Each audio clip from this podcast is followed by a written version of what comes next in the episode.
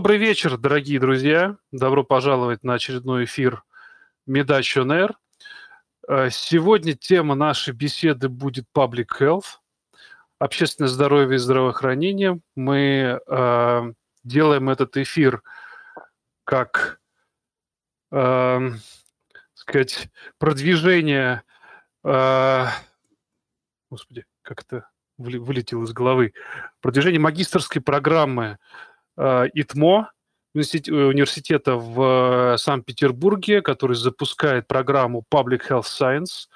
И как раз-таки у нас в эфире сегодня будет специальный гость э, Антон Барчук, это врач-онколог, кандидат медицинских наук. Он директор Института междисциплинарных медицинских исследований Европейского университета в Санкт-Петербурге, исследователей научно-медицинского исследовательского центра онкологии имени Петрова, университета в Тампре, Тампере, правильно, да, я говорю. А также э, он приглашен эксперт Центра научной коммуникации, участник программы Fellowship и Professorship ИТМО. Ан- Антон, ничего не забыл? Все так? Да, вроде так, я уже сам запутался. много. И э, в студии у нас все как всегда. Антон Лобода меня зовут, я врач-анестезиолог-реаниматолог, врач общей практики. С нами Василий Купрейчик, врач-терапевт. И чумной доктор Сергей Ткачев, врач-исследователь, основатель проекта Мед, э, Медач. Давайте начнем сначала тогда, да. Антон, э, у нас всегда, у нас такой классический вопрос, мы всегда всех спрашиваем, как человек докатился до такой жизни, как ты пришел к Public Health, почему тебя это заинтересовало, расскажи, пожалуйста. Да, конечно, я, как было сказано, мой бэкграунд – это онкология, я врач-онколог – после того, как я закончил медицинский университет в Санкт-Петербурге, я пошел в ординатуру, потом аспирантуру по онкологии в Институт онкологии имени Петрова в Санкт-Петербурге и работал там на таракальном отделении довольно долго. И я, у меня типичная, наверное, карьера, путь э, онколога, э, ординатура, аспирантура, потом э, уже работа на отделении – а, параллельно я пытался заниматься, конечно, какой-то научной деятельностью, но это было так, очень такие а, любительские вещи. В определенный момент, э, поскольку я таракальный онколог, и поскольку а, был какой-то анамнез в Институте онкологии, и он занимался скринингом онкологических заболеваний, я увлекся скринингом рака легкого, это было еще там лет 10 назад, сколько. А, я пытался что-то читать, и мне было интересно, откуда вот эти берутся данные, как появляются эти исследования. В определенный момент с коллегами мы сделали а, такой конференцию, маленькую конференцию по скринингу онкологических заболеваний, куда пригласили коллег из разных стран, Финляндии, Голландии, Великобритании. А, и стали с ними общаться, я постепенно начал понимать, что те люди, с которыми общались, это не хирурги, не онкологи, не врачи, а это люди какой-то другой специальности, они называли себя эпидемиологами, но в моем понимании эпидемиологи – это люди, которые занимаются эпидемией, инфекционные врачи и так далее, и так далее. Тем не менее, мне это стало интересно, я стал об этом узнавать все больше и больше, а, но все равно, а, к сожалению, в России не было возможности чему-то научиться, связанному с той самой эпидемиологией, а, которая отличается от той эпидемиологии, которая у нас а, и больше похоже. Ну, я думаю, что мы, обсудим, на что это больше похоже. А, и я случайно натолкнулся на программу, пост, постдипломную программу в университете Тампре, Финляндии. Это международная программа, куда съезжаются врачи или не врачи из разных стран, и а, в течение года учатся а, тем самым наукам, а, наукам о здоровье, в том числе эпидемиология, биостатистика, а, экономика, здравоохранение и так далее, и так далее. И после этого пишут а, PhD, то есть защищают, как у нас, у нас, у нас есть кандидатская, докторская, там только PhD, PhD по эпидемиологии, меня это очень заинтересовало, сначала я год учился, потом у меня был контракт с университетом там про в течение еще трех лет, за, за это время я и учился, и работал, проводил какие-то исследования, учился публиковаться. А, я стал неожиданно востребованным, и мои, мои навыки, которые я получил, стали неожиданно востребованными в ходе пандемии, поскольку казалось, что у нас не планируется особо проводить научные исследования, которые потом будут публиковать в научных журналах. Есть какие-то работы от фундаментальных специалистов или там и вирусологов, но какие-то популяционные исследования, к сожалению, а, из России публикуются и публиковалось в ходе вот этой пандемии. И так завязалось сотрудничество с Европейским университетом в Санкт-Петербурге. И мы сделали довольно большой проект по изучению распространения а, ковид в Санкт-Петербурге. Это был серологический опрос. Можем тоже отдельно про это поговорить. И параллельно мы уже обсуждали где-то полтора года с коллегами в ИТМО о возможности запуска магистрской программы, посвященной наукам и здоровью, именно в том понимании, в международном понимании этого, а не в том, в котором принято у нас а, воспринимать эпидемиологию как науку об эпидемиях, инфекциях и так далее. Ну, отлично. Давайте с тобой поговорим по поводу АЗИС, Организация здоровья и здравоохранения, наш российский эквивалент Public Health, о его истории и о истории Public Health э, там, на Западе, потому что, я так понимаю, это две разные истории, и насколько я читал и изучал эту информацию, это две похожие, но немножко концептуально различающиеся вещи. Давай об этом поговорим. Что у нас и что у них. А, ну, начнем с того, что, насколько я знаю, вот это вот все, что у нас изучается в медицинских вузах, ну, насколько мне известно и насколько я помню. А, может быть, что-то изменилось сейчас. А, тем не менее, обычно это, этим занимаются врачи. Такая специальность, немножко на отшибе. И, и в основном, на самом деле, организаторы этого, по большому счету, здравоохранения, ну, посмотреть на главных врачей больниц всех, это, по сути, просто врачи практикующиеся, без особого какого-то. А, но это, это второй вопрос, наверное, это больше менеджмент здравоохранения, а то, чем а, то, что из себя представляет это в мире, это, по сути, та самая да, всеми желаем, желанная доказательная медицина, а, то есть, по сути, это способы получения доказательств, их использования, применения а, как в медицине, так и в общественном здоровье. То есть медицина, когда мы говорим, это взаимодействие врач-пациент, а когда мы говорим о общественном здоровье, это какие-то вещи, выполняемые на уровне популяции, то есть там, программ профилактики, скрининга, а, где недостаточно просто иметь там, врача и пациента. Нужно еще, еще дополнительно какие-то дополнять это какими-то организованными программами.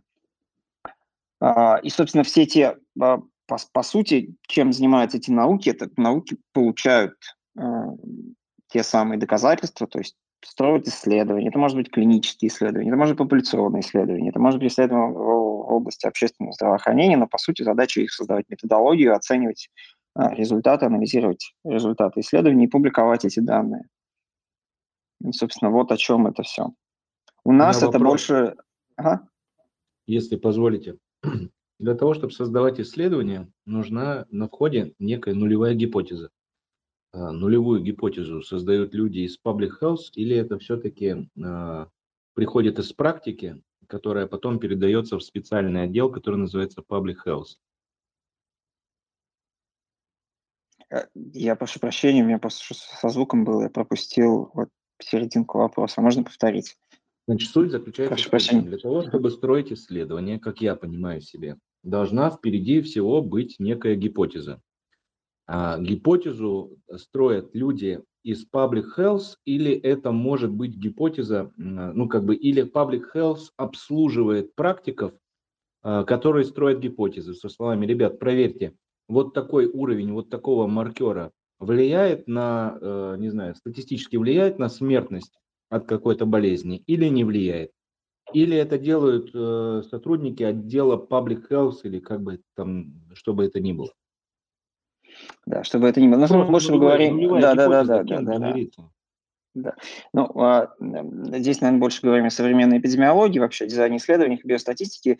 Нулевую гипотезу может генерировать кто угодно. Это может быть фундаментальные какие-то гипотезы. Вот когда придумали, например, не знаю, вакцину Спутник Ви, а, фундаментально была идея, что она работает. Были какие-то биологические механизмы, всем нам понятные, о том, что она работает. Но теперь нам нужно проверить а, гипотезу, что она работает, подкрепленную какими-то фундаментальными данными на, на конкретном популяционном клиническом исследовании. Там, собственно, все ждали вот этой самой третьей фазы, которая является рандомизированным клиническим исследованием популяционным, где мы должны доказать уже ее эффективность. Эту гипотезу можно генерировать а, врачи, например. В практике врач замечает, что вот этот, э, там, не знаю, какой-то из а, тестов а, может помогать в диагностике какого-то заболевания. Дальше выполняется исследование, которое оценивает чувствительность и специфичность конкретного теста в оценке данного заболевания.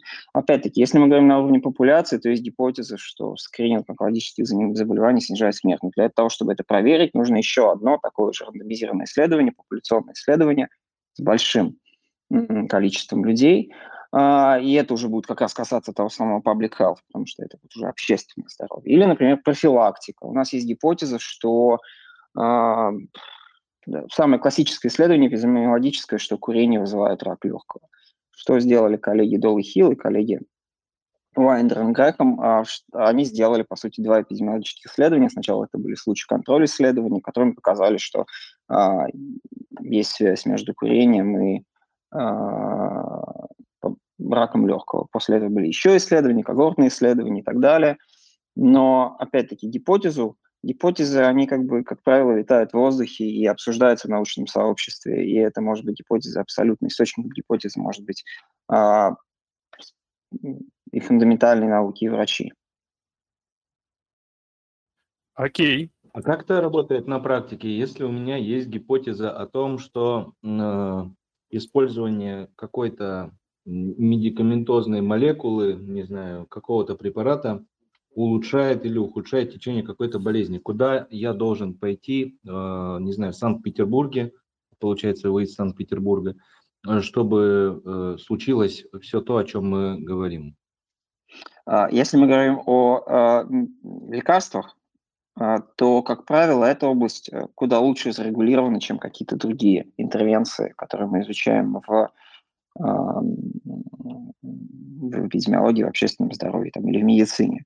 А, и у нас здесь понятный трек – это проведение клинических исследований. До клинических исследований, клинических исследований. Опять-таки препарат, а, где вы взяли этот препарат? Этот препарат, наверное, кто-то создал, есть кто-то создатель, есть какой-то, опять-таки, спонсор исследований. Спонсор исследований не обязательно коммерческая компания. Например, спонсором исследования вакцины «Спутник Ви», по сути, был некоммерческая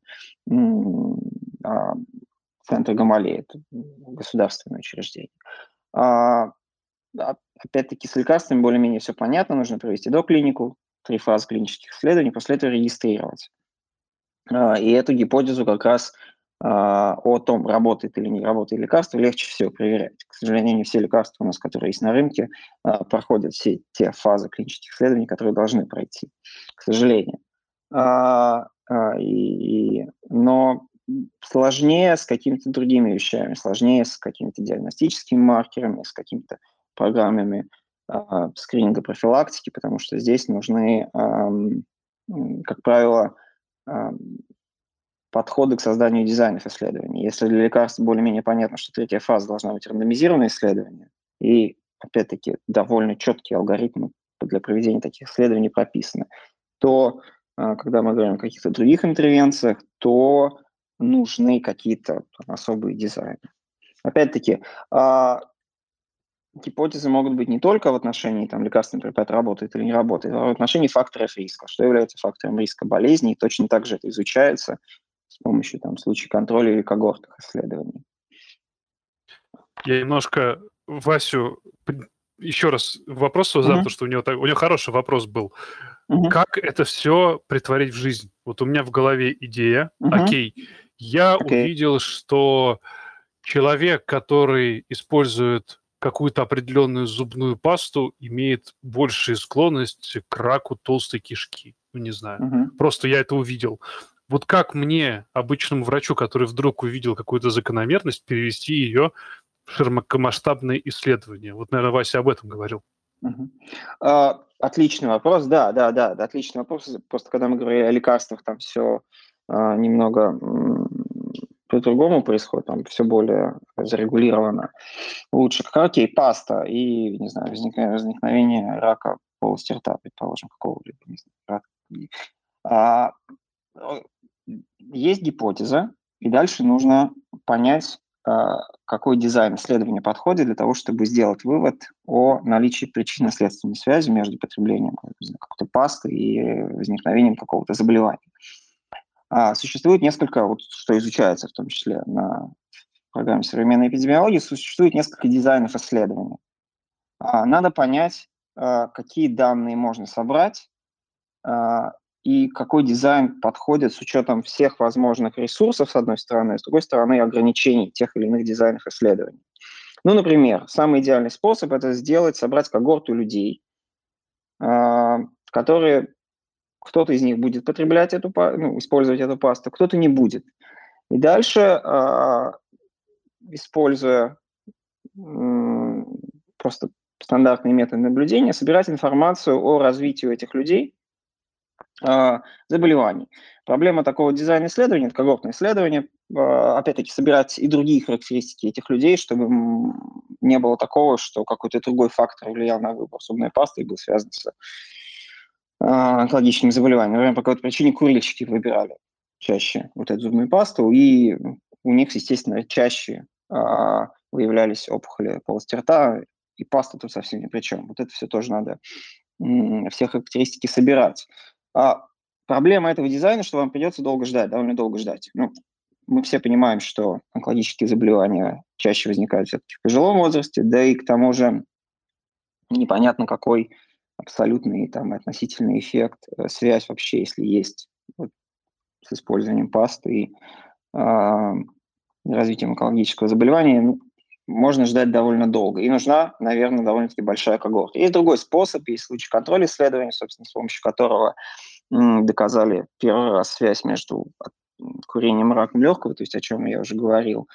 А, можно взять уже людей, у которых поставлен диагноз опухоли полости рта и подобрать к ним контроль, поэтому называется исследование случай контроль, и сопоставить этих людей между собой с точки зрения использования какой-то конкретной пасты.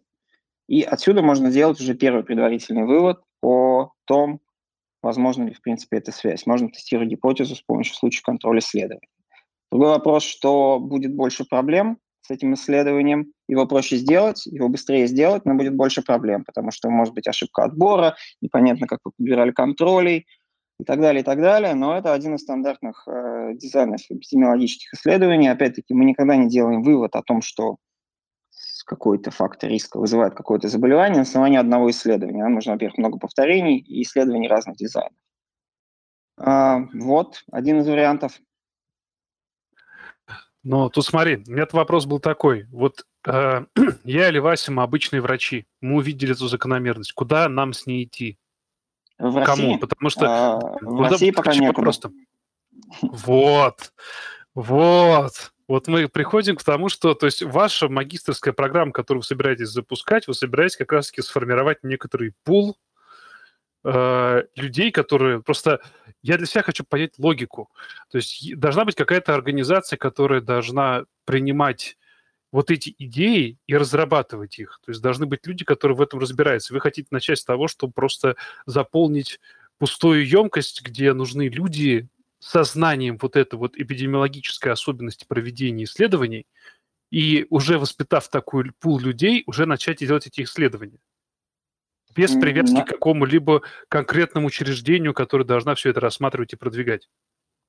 Ну, по идее, да. По идее, на самом деле, мы не хотим это делать э, сами и одни. Мы хотим это делать в сотрудничестве с коллегами, там, с врачами или кто, кто какую гипотезу э, выдвигает э, и предлагает для исследования. А как, как это в мире делается? Это есть человек, у которого возникает идея, вот такая идея, например, что у меня есть лекарство, хочу попробовать, работает оно или нет. Или у меня, например, есть а, как идея, что вот, вот эта вот паста вызывает опухоли полости рта, не знаю. А, и обычно вокруг этой идеи собирается какое-то число людей, которые поддерживают эту идею. Опять-таки на базе университета или какой-то клиники создается предварительный план этого исследования – это обсуждается с теми коллегами, которые делали уже подобные исследования или аналогичные исследования. Как правило, там будут и эпидемиологи, и биостатистики, которые помогут рассчитать выборку, а, учесть какие-то условно, какие переменные собирать, то есть характеристики участников этого исследования.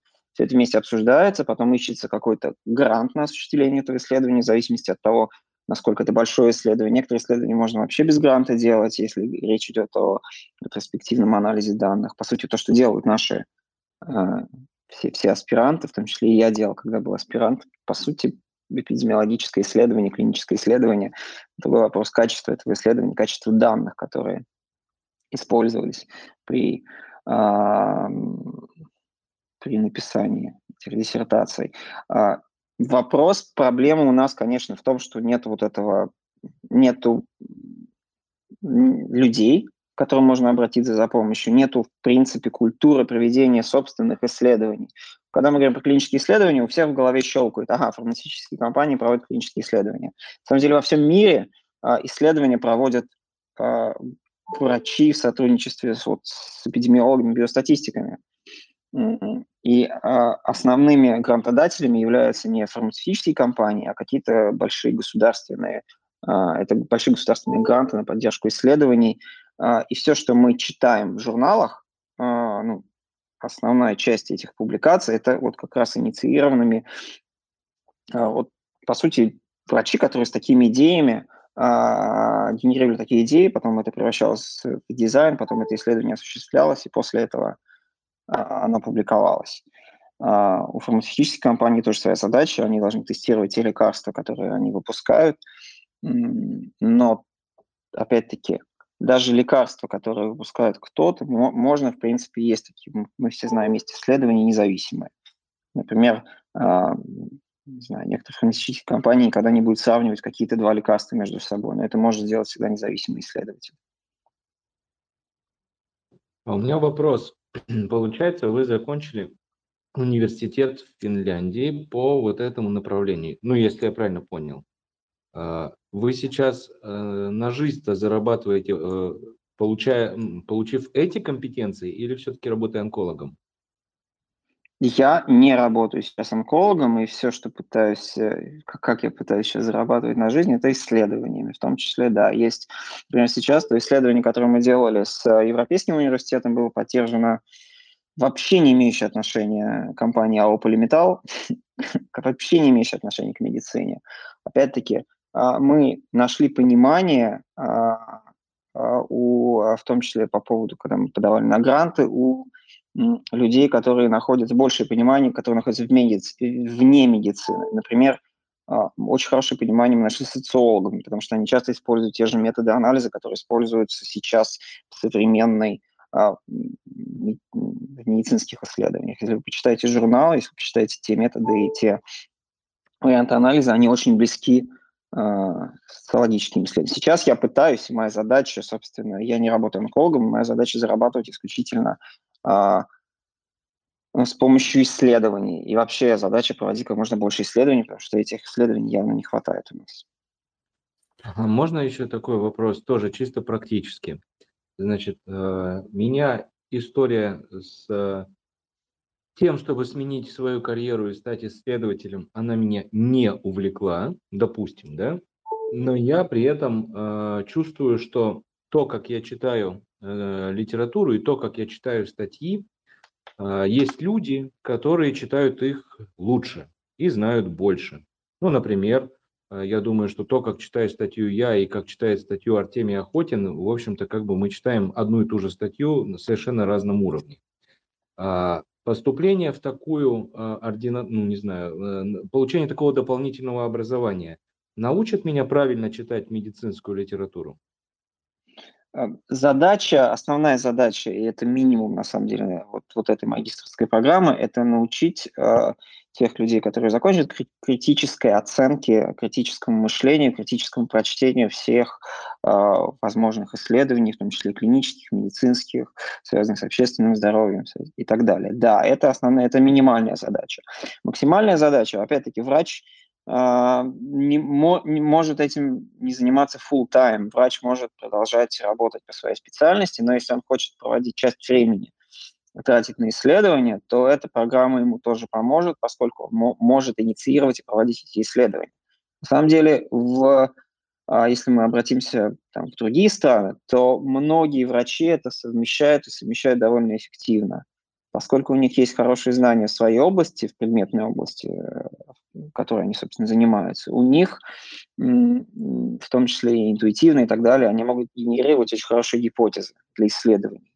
И все, что им нужно добавить э, к своим навыкам, это понимание то, как эти гипотезы правильно реализовать э, в виде исследования, потом правильно э, проанализировать те данные, которые они получат в результате исследований. И важный конечный этап – они должны еще опубликовать это, желательно еще на английском языке, желательно еще в нормальном журнале, а не каком-нибудь нашем или хищнич, хищническом журнале. И вот, вот этот весь как бы полный цикл – это идеальный вариант. Не обязательно, чтобы э, специалист занимался этим full time. Э, можно это вполне совмещать, и нужно это на самом деле совмещать с работой врача, и э, многие врачи за рубежом так делают. И опять-таки, если каких-то компетенций не хватает, обычно это, ну, мы все знаем, сколько авторов у медицинских статей. Это не потому, что все, как у нас любят, давайте мы поставим а, там, не знаю, заведующего кафедры, все, все, все, всех, всех, всех, всех вообще вставим, а писал статью, на самом деле, бедный э, аспирант, э, и он один ее читал. Нет, на самом деле много так участников статей э, или клинические исследования вставляют обычно всех, всех, кто участвовал, набирал пациентов. Так вот, в, в обычных статьях также много народу, тех, где нужно много разных навыков, я не владею всеми методами анализа. Мне нужен часто биостатистик, чтобы я обратился за помощью, как проанализировать какие-то данные. То же самое и здесь, как бы, опять-таки, но, например, биостатистик не сможет провести исследование, не, нужно, не сможет набрать пациентов. А, то, то есть это, это всегда какая-то междисциплинарная работа и всегда какое-то объединение усилий.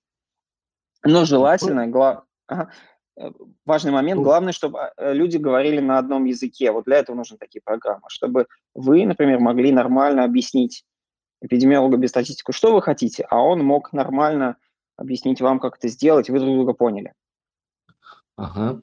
Антон, скажите, пожалуйста, так как вы работаете исследователем, это получается, что вы трудоустроены в какой-то научно-исследовательский институт и на свою работу ходите туда, вы там чиститесь типа как старший научный сотрудник или, или около того. Я правильно понимаю? Э, сейчас я работаю в, да, я научный сотрудник в Институте онкологии имени Петрова, но я и был им до этого, даже когда работал онкологом. Еще я, я работаю в Европейском университете в Санкт-Петербурге, а, и там я тоже, но это исследовательский очень небольшой, но очень хороший исследовательский университет в Санкт-Петербурге, который в том числе решил заняться этим направлением. Это новое направление для этого университета тоже. Я тоже делаю первые шаги в попытке, ну, то есть найти себя именно в качестве вот человека, который смог бы заниматься только этими исследованиями. А для того, чтобы трудоустроиться в европейский вот этот университет э, в Санкт-Петербурге, у вас же сертификат врача-онколога получается. А, по этому сертификату, вот слушатель сейчас нас слушает и думает, блин, тоже хочу этим заняться, это очень круто.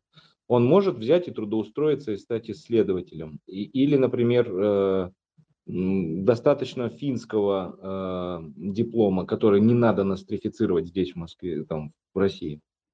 Слушайте, врач – это высшее, высшее образование, и мы все, кто заканчивал медицинские вузы, вполне можем сменить траекторию и работать в университетах. Мне кажется, таких ограничений нет.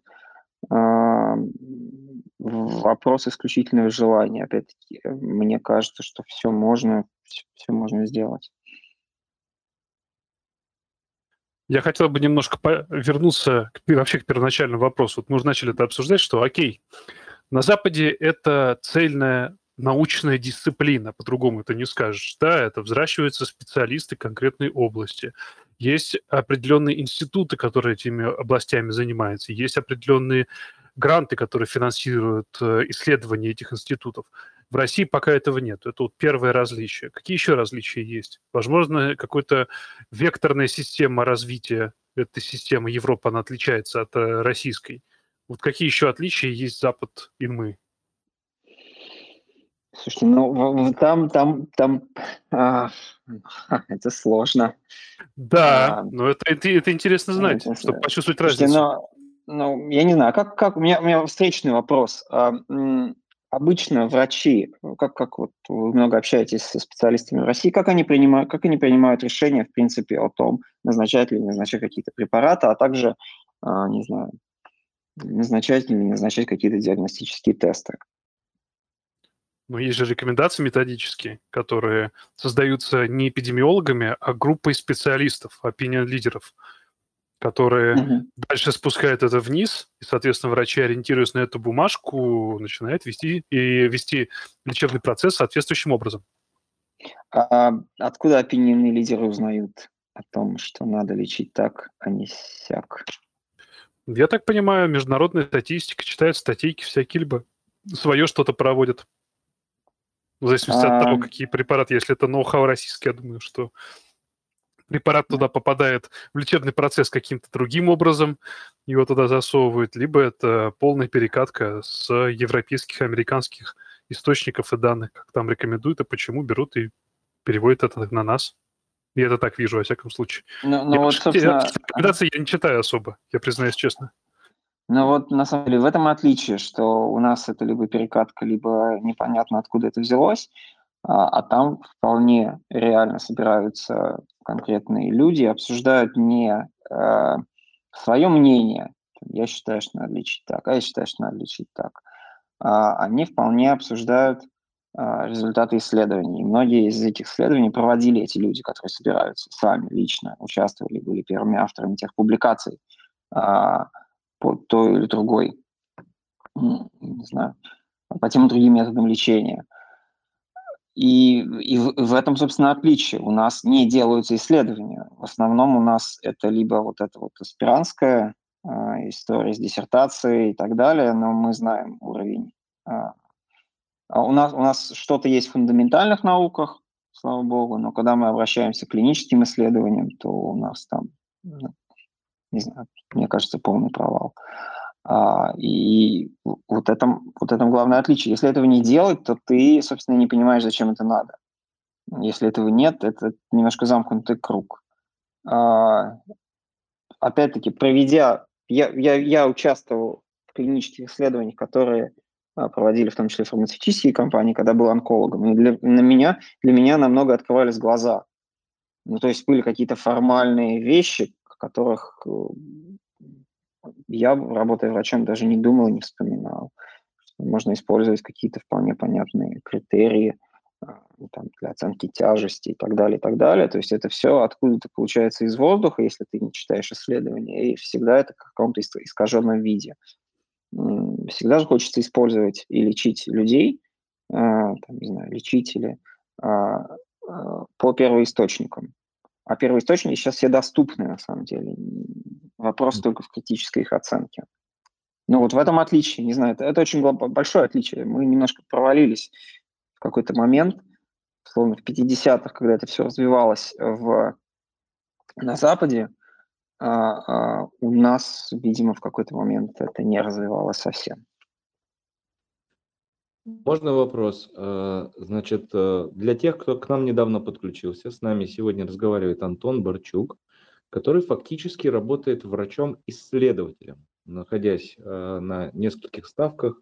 По сути, человек занимает кафедральные ставки и занимается исследованиями. А простой человеческий вопрос, который мне передал мой старый друг Юрий Дудь, сколько же зарабатывает такой человек с сертификатом европейского уровня а, в исследованиях в России, работая вот в таких вот э, учреждениях? Хотя бы вилку цен, на что рассчитывать тем нашим зрителям, которые вдруг захотят бросить все и последовать по вашим стопам?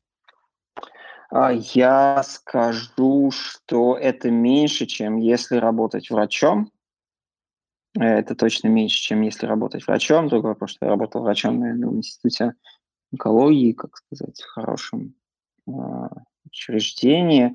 Э, пока меньше. Я надеюсь, что будет больше.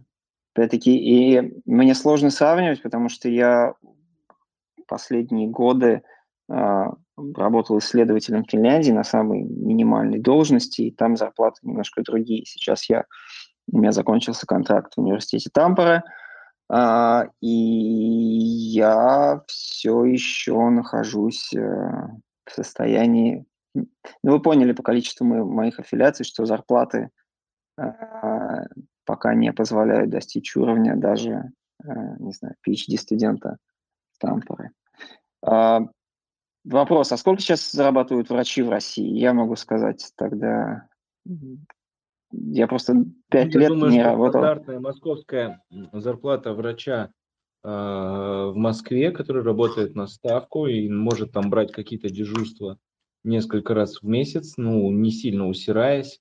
Э, это нормальный врач без всяких там высоких категорий и так далее, работающий в государственной организации, ну, 1110-115 он зарабатывает. Я думаю, что срез по такой вот базе средней он будет как-то так. Конечно, есть специальности чуть поменьше, чуть побольше, но в среднем это не, вряд ли будет в системе государственного здравоохранения меньше 90 тысяч рублей. И усираясь и укакиваясь, наверное, а, можно получать сильно больше 150-180. Ну, а, я думаю, что, во-первых, порядок зарплат пока исследователей ниже, но если только работать исследователем, вообще научным сотрудником, мне кажется, вообще порядок зарплаты в университетах, как я узнал для себя, ниже, чем врачи. У меня сейчас сопоставимая зарплата с э, вот этим самым врачом, который э, средним московским врачом, очень средним, видимо. А, но я надеюсь, что в будущем это направление будет развиваться, поскольку, ну, не знаю, очень большие деньги есть э, у индустрии, очень большие деньги, которые тратятся на исследования, есть у фармацевтических компаний. Если показать им потенциал собственных исследований в России, не знаю, может быть, в определенный момент они станут выделять гранты на это, и зарплаты, в том числе исследователей, повысятся. Поэтому я, я и не предлагаю... Ага. На секунду дополнить э, это все. Но опять же, из чего может складываться зарплата, просто скажу, как тоже как врач-исследователь, тоже, но другого профиля, профиля такого фундаментального больше, а не, а не популяционно-статистического. А, во-первых, если мы говорим про работу в каких-то институтах, лабора... университетах, вряд ли это будет лаборатория, это скорее будет какие Леш, если центр. можно, чуть ближе к микрофону, пожалуйста. Я? Ага. Да-да, чуть-чуть ближе. Окей. А, я понял, просто от, от, от, отошел. А, э, во-первых, то если мы говорим про эти некоторые государственные образования или частные, то там вполне можно рассчитывать на какие-то гранты, потому что которые выделяются, собственно, исследователи да, да, грантом. Да. Вот, то есть это если в России, то это РНФ и подобные им системы. А, хотя, с другой стороны, в плане РНФ там все-таки больше идет упор на фундаментальные направления, а не такие. Кстати, вот хочется поинтересоваться, какие, на какие гранты там можно рассчитывать в плане этого, потому что РНФ-то понятно, но в РНФ я, ну, когда смотрел заявки, то они все связаны в основном вот медико-биологическое направление, то есть подразумевается лабораторные исследования, а не статистические. Вот, я грантов на статистику не видел. Вот. Ну а второй как бы источник, да, как уже было сказано, что это проведение заказных, скажем так, исследований а, для каких-либо отечественных либо зарубежных фармкомпаний. Они тут присутствуют на самом деле в избытке, не буду их рекламировать, но они есть и э, проводят в том числе испытания клинических препаратов здесь. И для этого нужны соответствующие специалисты. Вот. Ну и зарплаты там, конечно, будут очевидно выше, чем в госсекторе, в научном, хотя кто знает, все очень сильно зависит. Но я бы хотел бы Антону задать такой вопрос. Если мы говорим про источники финансирования грантовые, на что в России можно рассчитывать? Ну, я соглашусь, что пока мало на что можно рассчитывать. Опять-таки, все-таки это пока то, что мы говорим о грантах, то, что у меня был опыт, это, конечно, какие-то частные доноры и вообще это, это отдельные да, да, да, я, я участник в том числе, но это образовательная программа, опять-таки, в ЭТМО участник, а, как получатель гранта по Танину, но, но, но там это именно на образовательную программу был, на исследовательский грант, пока сложно, но поскольку никто этого не делает, то и никто об этом не знает, что можно это выделять гранты. Я активно общаюсь с коллегами, да, из э, каких-то фармацевтических компаний, у них хотя бы есть общее представление о том, как это работает в других странах, ну, что международные компании, как правило, они примерно понимают, что что можно в теории делать и у нас. И с ними иногда даже легче говорить и объяснять, а, не знаю, проведение каких-то исследований. Ну, а, наверное, так. И опять-таки, когда мы говорим о том, что врач должен отказаться от работы врача и стать исследователем, то мне кажется, это можно вполне эффективно совмещать. Опять-таки, врач, который будет проводить собственные исследования, его статус уже как врача повышается. Мне тоже кажется это дополнительным бонусом к если человек хочет развиваться, в том числе как э, медицинский специалист в своей специальности. если он дополнит свое условное резюме и свою работу еще и собственными исследованиями и публикациями в полноценных журналах, то я думаю, что это будет эм, поворотом в его карьере, не знаю, дополнительным бонусом.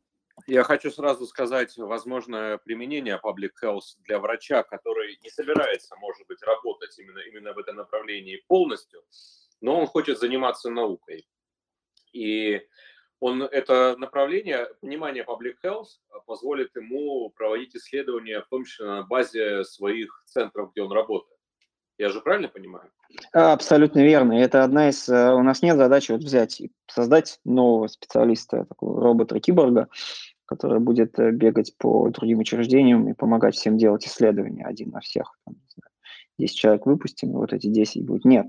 А, э, это очень постепенный процесс, и опять-таки много, а, пример простой, в программе по финской программе, в которой я уча, учился, были представители из США, CDC приехали защищать диссертацию, были много представителей из Африки, многие из них были врачи, я был врач, а, несколько биостатистиков было, люди э, там, из, из всего мира съезжаются, и э, у всех абсолютно разные специальности, абсолютно идеи, как они будут использовать а, те знания, которые получат, и а, для чего у, у них разные цели, разные задачи, почему, почему они должны публиковаться. Некоторые хотят добавить, некоторые стать хотят исследователями, некоторые хотят добавить в свое резюме врача побольше публикаций и стать опинием, тем самым лидером в своей области. Это тоже один из способов стать опинионным лидером, это проводить исследования у себя в центре. А, потому что мы знаем, как мало исследований проводится. Если появится человек, который будет это делать, то, мне кажется, перспективы его в конкретном центре, в котором он работает, совсем другие. Антон, вот еще смотрите, я вижу, у нас полно слушателей, которые хотят поднять руки. Но вот мой последний вопрос следующий. Как Public Health может помочь, как знание Public Health может помочь э, правильно обустроить медицинские процессы в клинике? Э, маршрутизация пациентов, может быть, назначение препаратов, э, время госпитализации и так далее. Как пример, знаю исследования, которые свидетельствуют о том, что в некоторых случаях время госпитализации необходимо сокращать. Это исходит из mm-hmm. так называемого cost effectiveness analysis, когда а, оценка, скажем так, трат и выгоды измеряется. А так, кроме этого измеряются ну, такие популяционные показатели, как смертность, заболеваемость вторичными инфекциями и так далее. Вот хочется про это услышать, как эти знания помогут правильно организовать процессы в клинике? А, ну, смотрите, у вас это, по сути, были сейчас э, перечислены гипотезы для, для небольших, вполне понятных исследований. А, все знание – это, по сути, знание методов. Как провести исследование, как правильно задать вопрос, какие э, правильные исходы нужно изучать, какие исходы имеют смысл, э, какие воздействия или какие интервенции имеют смысл. Ведь мы можем изучать действие лекарства, а можем изучать э, то, что мы будем сокращать время госпитализации. Или fast-track протокол. Почему, как это изучается? Точно так же, как и лекарство. Это такая же интервенция. То есть методы, в принципе, везде одинаковые. Cost-effectiveness можно применять как для лекарств, так и для методов скрининга, так и для не знаю, маршрутизации пациентов. Предположим, вы, не знаю, э, решите вывозить пациентов через, там, не знаю, не через эту дверь переднюю, там, а через другую дверь, там, из реанимации назад в отделение или из операционной. И по какой-то причине выяснится у вас, предположим, у вас есть гипотеза, что это эффективнее, не знаю, что меньше инфекции и так далее. Вы это проверяете на небольшом исследовании, выясняется, что это так, и вы меняете практику в зависимости от результатов этого исследования. Как работает вся доказательная медицина? Вы проводите исследования, вы получаете доказательства, вы проверяете доказательства ну, как бы с точки зрения качества и с точки зрения э, того, э, как, там, есть ли причинно-следственная связь и какой-то эффект, и меняете свою практику в результате полученных э, доказательств. И это работает совсем то, что можно применять э, в медицине, и в том числе и там, не знаю, менеджмент и так далее. Вопрос исключительно, что для разных гипотез нужны разные дизайны исследований. Иногда достаточно там простого небольшого исследования. А иногда, как для, не знаю, вакцинации, нам нужно большое рандомизированное исследование с большим количеством людей. Антон, а сейчас у меня будет достаточно провокационный вопрос. Предположим, что мы выяснили какие-то новые закономерности, и дело даже не в том, что мы опубликовали об этом исследовании, а просто при помощи Public Health мы оптимизировали как-то работу клиники. А не получит ли э, э, руководитель клиники по голове, если он начнет делать, может быть, и правильно, но не в соответствии с некими стандартами, которые здесь приняты, которые выяснится, что недостаточно хороши. Вот, грубо говоря, э, мы знаем, как надо, и знаем, как написано. И что делать в этой ситуации? А, у меня нет прям ответа на этот провокационный вопрос, но я могу только сказать, что мне кажется, все решается есть, есть какое-то медицинское сообщество, и в том числе вы объединяете какое-то медицинское сообщество, и вопрос здесь, а, как, как это медицинское сообщество будет эм, коммуницировать те идеи, те мысли, те, те нововведения, которые получают. Предположим, что вот, вот вы, медицинское сообщество, научились проводить собственные исследования, получаете результаты, пусть эти результаты говорят о том, что много из того, что рекомендуется, не надо делать, но вопрос дальше, как это коммуницировать, это, это, это проблема, которую нужно будет решать. Но пока, к сожалению, нам нечего коммуницировать. Uh, у нас, у меня даже, у меня очень мало исследований, мало публикаций, я не могу сказать и прийти, там, не знаю, дверь открыть ногой и сказать, все, слушайте меня, я умнее всех, я знаю, как надо, сейчас ваши рекомендации нужно выкинуть. Это, это время, и это, это все происходит не быстро, и для этого нужно что-то, ну, для, ну это как-то нужно начинать, нужно как-то а, получать знания, проводить исследования. Это не просто, да. Можно тоже такой вопрос. То есть, получается, вы работали в Финляндии, а потом закончился контракт. Если сейчас летом поступит предложение вновь э, выйти на работу в Финляндии, вы поедете туда работать? А, у меня такая опция всегда сохраняется. Опять-таки, у меня есть опция постдок. Постдок – это вообще идеальный контракт, потому что, по идее, ты э, не, минимум ответственности можешь делать то, что тебе нравится, или в рамках того проекта, где ты э, работаешь. Э, и это подкупает, в том числе и условиями и так далее, но пока я поставил, в принципе, я, я уезжал ради того, чтобы попытаться как-то изменить ситуацию с исследованием, в том числе у нас. Uh, ну, я могу сдаться, да, в определенный момент сказать, что все, я устал. Это, это потому что вы же понимаете, что у нас uh, нововведение очень сложно. Очень сложно объяснить, на самом деле зачем все это нужно. У нас же вроде есть медицина, есть, все работает, работает. А зачем нам исследование? Не знаю, это, ну, есть, да, есть такая опция, я надеюсь, я ей не воспользуюсь. Понял. А у меня еще такой вопрос. Э, ну, на него, наверное, тоже предполагаю, что ответ будет не, яс, не ясен. Допустим, проведено исследование, которое показало, что э, для проведения, не знаю, компьютерной томографии не нужно такое количество рентген-лаборантов. Э, просто это не cost-effective, не падает эффективность компьютерной томографии, там ла-ла-ла. И мы приходим к такому выводу, что часть людей можно оптимизировать, то есть уволить. Э, с точки зрения большой популяции вывод такой как бы логичный, а с точки зрения э, людей, которые там не, не доработали до пенсии, это, в общем-то, личные драмы. Как Public Health э, смотрит на такие штуки? А, это очень сенситивные вопросы с точки зрения, потому что мы понимаем, что многое, что делается у нас, излишне, избыточно и не нужно. Это связано не только с людьми, но и с техникой уже закупленной, которая часто используется не так и не, не, не туда. И это связано с, э, не знаю, лабораторной диагностикой, не знаю, которые, те же тесты на антитела, которые делаются, как будто у нас тут не знаю, что только, только эти тесты нужны, чтобы спасти Россию от пандемии. А, и а, такие вопросы обязательно встанут. А, но надо понимать, что очень многих специалистов у нас не хватает. У нас, например, катастрофически не хватает вот это вот, как у нас любят средний, как средний медицинский персонал, как, как правильно, мед, медсестер. По сути, у нас, у нас, у нас у нас, у нас бесконечное количество врачей, особенно в Москве, Петербурге, мне кажется, их больше, чем, не знаю, сколько их. А вопрос, что сколько из этих врачей действительно а, помогают. И отдельный вопрос, что у нас абсолютно не хватает вот среднего медицинского персонала, хотя во всем мире, если вы зайдете в любую клинику, не знаю, в Германии, в Финляндии, вы увидите большое количество сестер, которые занимаются той работой, на самом деле, которой у нас занимаются почему-то врачи.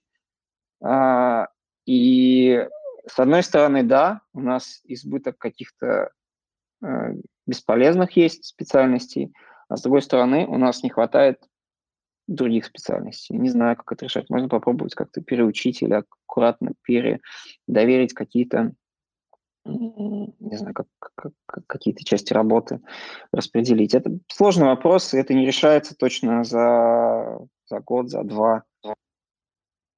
Я понял. И э, ну, у нас час такой ознакомительный для наших зрителей, он заканчивается. Напомню, у нас Антон Барчук, который является врачом-исследователем, он занимается public health, изучает все эти на, популяционные штуки, как они влияют на систему здравоохранения. Вот я слушаю это все и очень сильно впечатлен. Я студент третьего курса первого меда, обычная Московская медицинская академия имени Сеченова, точнее ПМГМУ ныне. А, у меня такого предмета на лечебном факультете нету. А, что мне делать и в какую ординатуру мне идти, а, чтобы вот начать изучать эту штуку и в довольно раннем возрасте стать исследователем, чтобы, не знаю, к 35 годам уже греметь на весь мир, устроить себе жи- жизнь нормально, жить в Силиконовой долине, ездить на Ламборджини. Ну, не, не знаю, получится ли Силиконовой долины с Ламборджини, но с исследователями а, пока, пока сложно сказать. Есть какие-то курсы отдельные. Я тоже пытался, когда был врачом, тогда было меньше курсов онлайн, сейчас стало больше, но все равно, конечно, отсутствие вот этого систематизированного образования, когда тебе объясняют все по порядку, ты улавливаешь суть, э, у нас, у нас с этим, конечно, сложно. А, есть пример коллеги, например, врачи, а, которые учатся в медицинских вузах. А, есть такая опция, они уходят на год. Например, у нас в, мой, в, моей, в моем потоке был финский врач, который там с какого-то третьего, кажется, курса ушел на год. Вот год он изучал все, что связано с, исследователем, с, с исследованием, потому что он в определенный момент разочаровался в медицине, в медицине. А потом он должен был писать соответственно, кандидатскую или PhD. Но потом он решил вернуться в медицину, тоже абсолютно нормально воспринимается, никто не говорит, как, как мы на тебя потратили целый год, а ты не будешь. Нет. Ну, он захотел так, но, скорее всего, у него остался бэкграунд, он сможет уже в дальнейшем применить эти знания там у себя э, в специальности. Э, наверное, нужно больше курсов дополнительного образования, но пока, пока их мало. Я тут, ну, тут вариант нас, то, что все рассказываете, рассказываете, у меня в голове прокрутилось, окей, значит, это очень тесно связано с Data Science, потому что вся вот эта аналитика эпидемиологическая, она напрямую связана с огромными, гигантскими массивами для, во-первых, выявления четких корреляций, насколько вещи взаимосвязаны, насколько, то есть для подтверждения этой гипотез.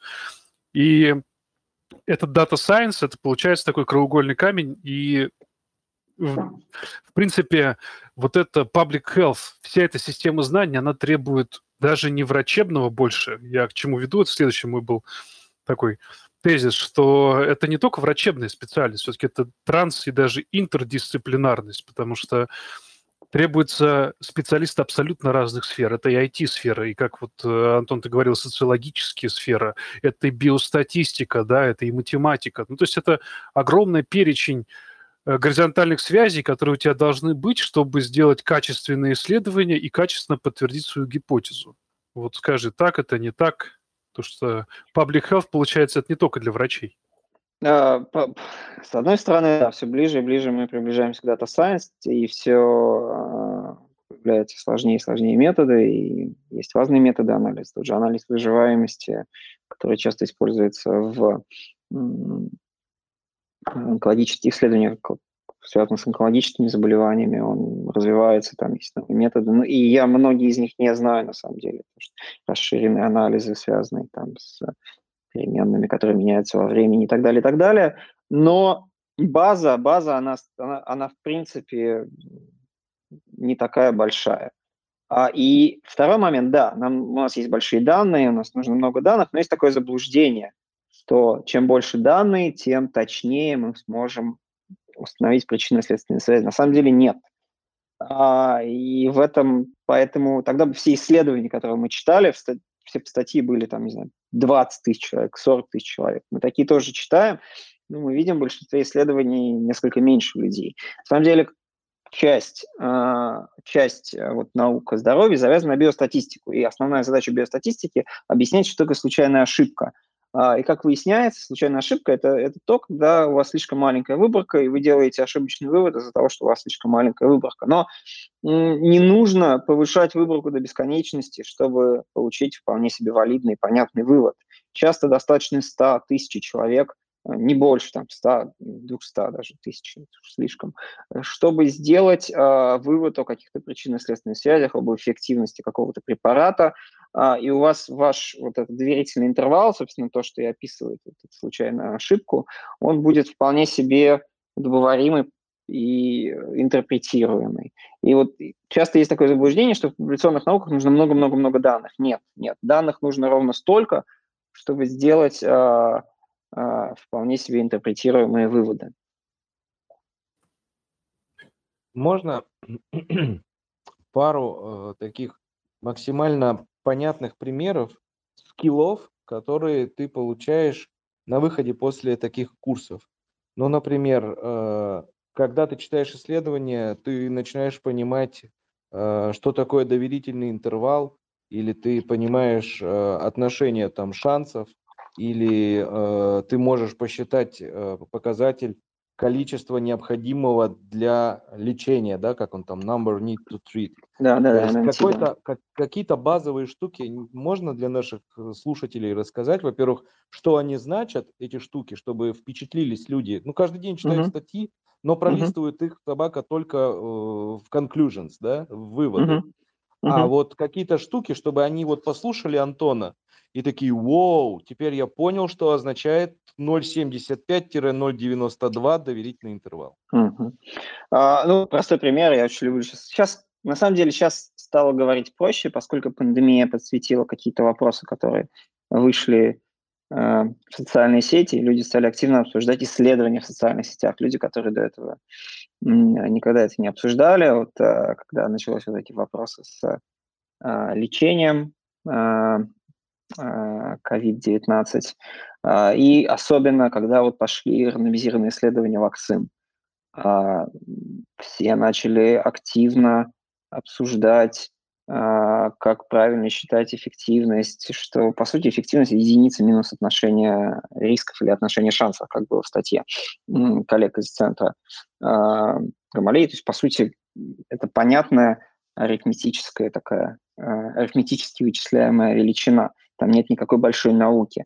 Опять-таки, что такое отношение шансов, что такое отношение рисков, это просто э, отношение рисков э, в исследуемой группе, э, отношение рисков в исследуемой группе, риск какого-то исхода и рисков в контрольной группе. Главное, чтобы это были сопоставимые группы, если мы говорим не о рандомизированном исследовании. А что такое абсолютный риск? Какая разница между абсолютным риском и относительным риском? Вот недавно вышло исследование, которое в журнале vaccines, которые отозвали, которые говорило, что вот смотрите, у нас больше uh, побочных явлений, uh, чем пользы от вакцинации. И люди там абсолютно просто перепутали. Uh, ну, то есть понятно, что статья полный трэш была, но там просто человек, который понимает, что такое абсолютный риск и относительный риск, сразу понятно, что э, автор статьи вообще не в курсе, что это такое, как это считать, и что такое временное наблюдение, и что такое person time или как бы человека время, что у нас есть как бы важно не только количество участников исследования, а важно еще время follow-up а, сколько вы прослеживаете этих людей, от этого зависят абсолютные риски в обоих группах. Понятно, что если вы дольше отслеживаете группу, у вас больше исходов возникает, не знаю, больше онкологических заболеваний, если мы говорим об онкологических а, в исследованиях онкологических заболеваний, больше случаев заражения, если мы говорим о вакцинах. И понятно, что абсолютные риски, они крайне небольшие, если небольшой follow-up. Они растут с фоллоуапом. С другой стороны, относительный риск, он может сохраняться. Относительный риск – это не то же самое. А, стандартные вещи, такие классные, классные есть примеры прям ошибок отбора в исследованиях. Кстати, упомянули Артемия Охотина. А, мы с ним делали как подкасты, и вот мы там обсуждали как раз ошибку отбора, как, как можно просто а, а, сделать полностью ошибочные выводы, не учтя то, что мы можем неправильно, неправильно отбирать, предположим, контроль в случае контроля исследований. А, или вмешивающийся фактор, фундаментальная часть, то, что изучается в эпидемиологии, это когда какие-то факторы не учитываются, а, а, и мы делаем вывод о причинно-следственной связи там, лекарства или какого-то фактора риска с каким-то заболеванием или каким-то исходом, а, хотя на самом деле а, у нас просто есть смешивающийся фактор, по которому отличаются две группы, не знаю, там, может, хоть это возраст будет, или там, пациенты, которые здоровее получают препараты, те пациенты, которые, а, у которых сопутствующие заболевания препарат не получают, и мы делаем ошибочный вывод, что работает, или наоборот. И все это как бы это понятные концепции, которые разбираются в эпидемиологии. Биостатистика тоже отличный э, пример с доверительным интервалом. Что это такое? Почему, почему например, сейчас, э, когда нужно p-value использовать, вот это вот значение p, а когда доверительный интервал? А почему и так, и так можно? А почему, в принципе, по сути, это одна и та же концепция? А, и, в принципе, одно и то же. И если у вас есть, не знаю, классный скилл – это взять статью и пересчитать там какие-то вещи а, и поймать авторов на какой-то глупой ошибке. Конечно, больших журналах такое не случается, но часто бывает, берешь статью. Да, мы делаем журнальные клубы с коллегами, а, там, хирургами и с онкологами, и часто, если взять плохую статью и просто на бумажке пересчитать, не знаю, отношение рисков, отношение шансов, выяснится, что автор что-то не то посчитали. А, то есть это такой, а, это такие скиллы, которые, ну, да, сначала сложно, но потом, если ты начинаешь это делать и повторять, даже в рамках своей практики и статей, в рамках своей специальности, все методы одинаковые, у тебя появляется такой скилл, и ты можешь уже прикидывать, ага, эта статья хорошая, она подходит, ага, эта статья не очень. Слушай, но чем больше я наблюдаю за теми людьми, на которых хочется равняться, ну вот Ар- Артемий Охотин один из таких людей, а, тем больше у меня появляется внутреннее впечатление, что там настолько у тебя формируется, э, как это сказать, такая психологический критицизм, э, психологическая э, перепроверка всего, что статьи, которая бы действительно удовлетворяла всем требованиям, их практически-то, в общем-то, и нету либо мы э, так устроены, что мы говорим только о плохом, и про классные статьи никто не пишет, потому что похоже, что они классные, и они, в общем, не будут вызывать никакого хорошего э, бурления в сети, ведь mm-hmm. самое главное это количество комментариев. А, и либо создается впечатление, что все статьи, ну просто через одно сплошь какая-то муть, в которую э, выводы-то сделаны, но сделаны они без учета там множества факторов, и поэтому доверять им нельзя. И как, когда ты становишься продвинутым в таких штуках, как э, тебе, тебе это, мне кажется, может э, убить весь запал, потому что чем больше ты знаешь, тем, тем, тем больше ты понимаешь, что, в общем-то, либо верить ничему нельзя, либо ты ничего не знаешь. Ну, как такое, понимаешь, мысль? Знание приумножает скорбь. Да-да-да, я абсолютно понимаю, и к этому, с одной стороны, надо относиться философски, а с другой стороны, багаж этих знаний, он как бы не только помогает а, критически все подряд оценивать, но и позволяет поставить ту грань, где как бы, окей, да, есть проблемы в статье, есть проблемы какие-то в интерпретации, но в принципе-то а, не существует, опять-таки, не существует идеальных статей. А, и часто хорошие авторы об этом сами пишут. Не существует исследований без ограничений. И все об этом знают. Даже если вы провели идеальное рандомизированное исследование, все равно, возможно, в реальной практике просто вы не сможете воспроизвести те условия, которые вы провели в этом э, идеальном рандомизированном исследовании. И наоборот, когда у вас исследование в реальной практике, э, вы можете не получить желанный эффект препарата не потому, что препарат не работает, а потому что пациенты некомплаентны, там другая возрастная группа, еще куча причин, по которым, не знаю, сестры неправильно раздавали препараты, все группы перемешались, а, и потому что у вас они были открыты, и это нормально, это абсолютно нормально, потому что никто не делает вывод по одной статье.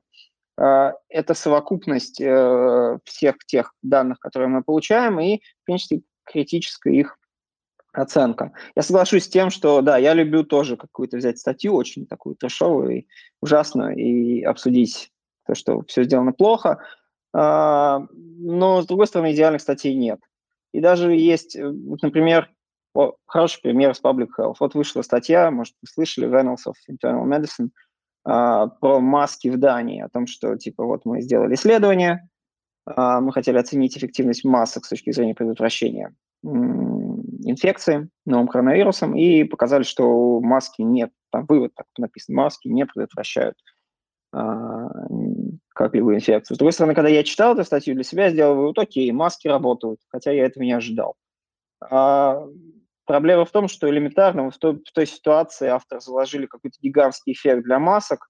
Естественно, когда вы рассчитываете, это одно из скиллов, которые научатся люди, которые, может быть, обучатся всем этим знаниям, это рассчитывать размер выборки. Так вот, э, размер эффекта, который вы закладываете, связан с размером выборки. Если вы закладываете, закладываете гигантский эффект какой-то интервенции, в данном случае ношения масок, то ваша выборка будет меньше, чем то необходимо. В итоге там получился эффект, эффект точечный в 20% и гигантский доверительный интервал, который покрывал а, там, единицу, то есть как бы когда доверительный интервал закрывает единицу, значит эффективность отсутствует. И авторы вполне честно делают вывод, что вот по результатам нашего исследования маски неэффективны. Хотя на самом деле, э, если переиграть это исследование, сделать больше выборку, то мы получим там на 20% снижают риск инфекции. А, то есть как-то так. Все не то, чем кажется, и не наоборот, как пелось в группе самое большое число, как там оно, самое большое нулевое число или как-то так. А, у меня еще такой вопрос, чисто практически для наших зрителей.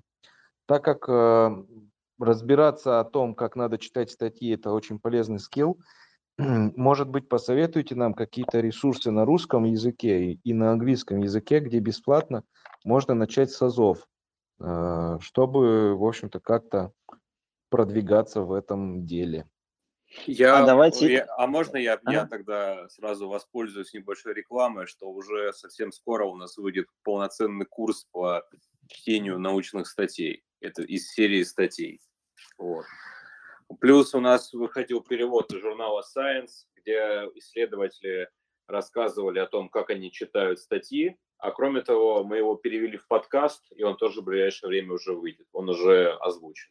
Вот. Но самое главное, что у нас выйдет именно статья, точнее серия из нескольких статей, посвященная тому, как правильно читать статьи. Вот такая матрешка. Вот. Круто, круто. Это номер один. Значит, мы ждем подобные истории на Медаче. Э, но, может быть, Антон нам еще что-то подскажет.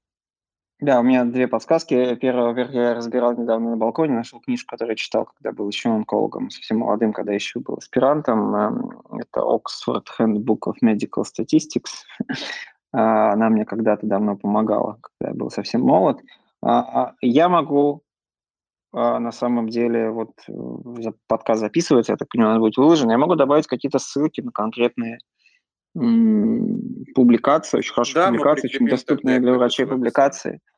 Да, очень хорошие есть у журналов uh, British Medical Journal и у Lancet есть хорошие такие учебные уголки, где периодически выкладываются довольно доступные, хорошие публикации о том, как интерпретировать те или иные исследования, что такое там дизайн ну, исследований. должны быть журнал-клабы внутри той организации, где вы работаете, где внутри своей специальности разбираются, наверное, все эти статьи. Да, а, да, да. Очень жалко, что такой журнальный клуб э, приостановлен на э, тоже на любимом мною подкасте Охотин и Сизов. Надеюсь, тут никто не будет кидаться палками за рекламу хороших подкастов. Нет, Охотник а... Сизов просто чудесный подкаст, я сам его да. люблю и слушаю. Но зато есть, цифров... есть цифровой журнальный клуб на Медаче, где мы раз в неделю стараемся собираться и проводить э, разборы статей. А, Причем как фундаментальные, так и вполне себе классические исследования, именно популяционные и так далее. Ведет ее в основном Марина Ветрова, а также Майя Половицкая и другие люди. Так. Ну что, давайте, давайте к вопросу. Давайте, к да, вопросам. Да, кто нас осилил этот час, э, не самый динамичный, как, как это бывает. Э, задавайте свои вопросы. Напомню, у вас есть возможность задать вопрос человеку с э, образованием, ну, так назовем это, наверное, в public health, да, то есть человек, который профессионально умеет прочитать статью, сделать по ней другие выводы и сам умеет сделать нулевую гипотезу и организовать полностью исследование. Тут уже один вопрос прилетел. А фармакоэкономика и связанные исследования тоже входят в эту область? И как часто? Uh, у нас, да, это отдельная история про фармакоэкономику. На самом деле у нас называется фармакоэкономика, а во всем мире это называется экономический анализ эффективности там, всего чего угодно. И не только uh, фармакологических препаратов. У нас почему-то это часто применяется к а, только к лекарственным препаратам, хотя во всем мире, не знаю, оценивают эффективность скрининга, профилактики, любых интервенций, а, экономическую эффективность. Это часть экономики здравоохранения, и методы, в принципе, а, взяты из экономики, перенесены на вот, область науки здоровья. Как правило, в таких исследованиях во всем мире участвуют там, биостатистики, немножко экономисты есть отдельная специальность, на самом деле, health economist. Uh, у, нас, у нас, к сожалению, с этим тоже uh, сложно. Вот, и у, у нас, у нас, да, осталась только вот эта часть фармакоэкономика, хотя в принципе, экономика здоровья. Да, это один из разделов, который мы хотим тоже. Это будет один из курсов в рамках магистратуры. Мы надеемся, наши коллеги из Финляндии его прочитают. Это то, что cost effectiveness называется, да? Cost benefit, cost effectiveness, cost utility, это как бы в зависимости, это все, это все правильно, это просто в зависимости от того, что вы там оцениваете внутри а, года, не знаю, это может быть, э, ну да, да. Дорогие друзья, давайте поднимайте ваши ручки, давайте послушаем ваши вопросы, если они есть, потому что тема, я понимаю, что она немножко скучновата, но, на мой взгляд, это такой краеугольный камень в медицине, потому что у нас этого нету. Мы, э, вот э, мне очень нравится в этом плане американский public health. Э, вот, Антон, поправь меня, наверное, он такой сам один, вот нидерландский public health мне очень понравился, они прям вот просто бомбические.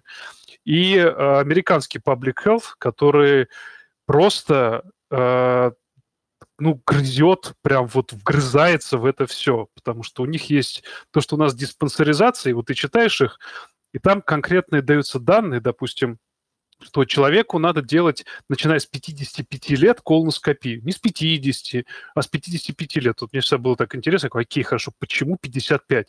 Я залез, а там такой на тебя вываливается, как к этому пришли. То есть это действительно целая серия исследований, которые друг другу сначала противоречили, потом нашлись какие-то там закономерности, потом начали исследовать эти закономерности и пришли к этой цифре 55 лет. Ну, то есть это вполне себе логичная, четкая цифра. У нас даже об этом не думают, нету мысли даже подумать о том, что когда надо что-то делать. У нас просто делается и все.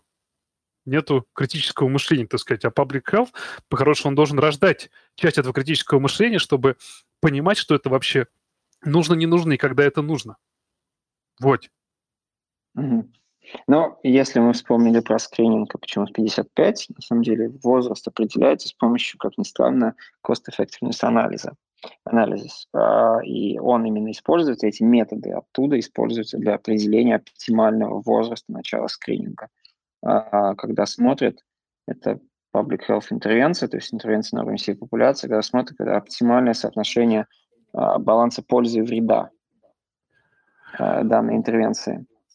Но там же гипотеза сначала делает, что, окей, скорее всего, это математически это должен быть вот этот возраст, а потом там целая э, такая система, как это все подтвердить, что да-да, нет-нет.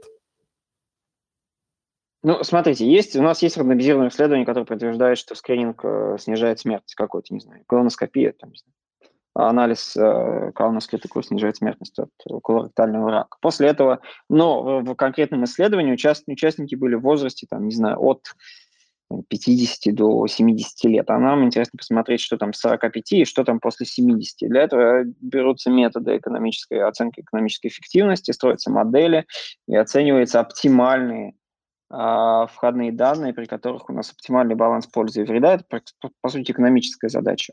А, только мы оперируем пользой и вредом. А, и вредом. А, то есть у нас есть польза, это спасенные жизни, годы жизни, вред – это осложнения, затраты на колоноскопию и так далее, и так далее. И все это совмещается и берется оптимальный а, оптимальный возраст начала и окончания скрининга. И сколько раз еще? Там, два раз, раз в два года или раз в год. Опять-таки, это же все, собственно, делается с помощью моделей, которые являются, по сути, частью э, экономических моделей. Да, но там идет так и нюансы из серии. Вот если в анамнезе у человека есть один или двое родственников, которые имели рак в ан... э, прямой кишки в анамнезе или там толстой кишки, то тогда этот возраст смещается на 10 лет. И начинается скрининг не с 55, а с 45 лет. И с раком легких, насколько я знаю, там то же самое. Там, по-моему, как раз по с 50 Антон, лет скрининг это, идет. Если я не ошибаюсь, то как раз то, о чем ты говоришь, это уже будет не в контексте паблик, а в контексте мнения конкретного медицинского сообщества, например, Всемирного общества там, колопроктологов. Но это не значит, что это будет введено в паблик health, как я понимаю. Так они в национальных а... стандартах есть. Э, ну, я не знаю, вот есть ли вот эта оговорка про 45 лет э, в отношении анамнеза. Просто не уверен. Нет, ну, в Америке есть, нам... это в национальных стандартах. Да, ну, ну э, стандартов много сообществ, да. Нет, э, э, большое различие между Европой и Америкой в том, как вообще в принципе работает медицина. А медицина в Америке, она просто насыщена деньгами. В Европе такого нет роскоши. Они должны экономить, экономить на многом. А, и когда мы говорим о каких-то популяционных программах, таких как скрининг, а, онкологических заболеваний, то Европа в этом отношении намного эффективнее США. В США нет, по сути, большой охват, а, но нету полноценной популяционной программы скрининга. Каждый во что делает то, во что гораздо, согласно каким-то рекомендациям, которые создаются разными сообществами и интерпретируются разными страховыми компаниями тоже по-разному. Есть европейские программы, бесплатные программы скрининга онкологических заболеваний с большим охватом, в том числе в Нидерландах хорошие программы, в том числе в а, скандинавских странах, и там все по-другому работает. Там людей приглашают, это государственная программа оплачивается государством, все бесплатно для людей, но они, естественно, делают это оптимально и с точки зрения возрастов, и, и с точки зрения количества обследований. Возьмем, например, программу скрининга рака шейки матки в Финляндии, там женщин предлаг... приглашают с 30 лет раз в 5 лет на ВПЧ-тест, потому что ВПЧ-тест, он эффективнее экономически в том числе эффективнее, чем просто цитология. Можно... Так. Такой вопрос у меня есть, пока там наши зрители, похоже, что не очень активно тянут руку.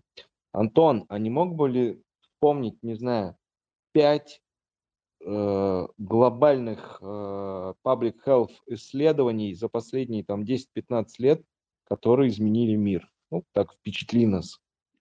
Можно три, а, Да, начнем, начнем, начнем с простого. Это а, о том, о чем я уже говорил, курение рак легкого. Это, по сути, это исследование основоположник современной эпидемиологии. Исследования начали, заложили основу современной эпидемиологии и доказали связь между курением. А правда говорят, что э, табачное лобби очень сильно пыталось повлиять на эту всю историю, и выходили исследования, которые опровергали подобные исследования?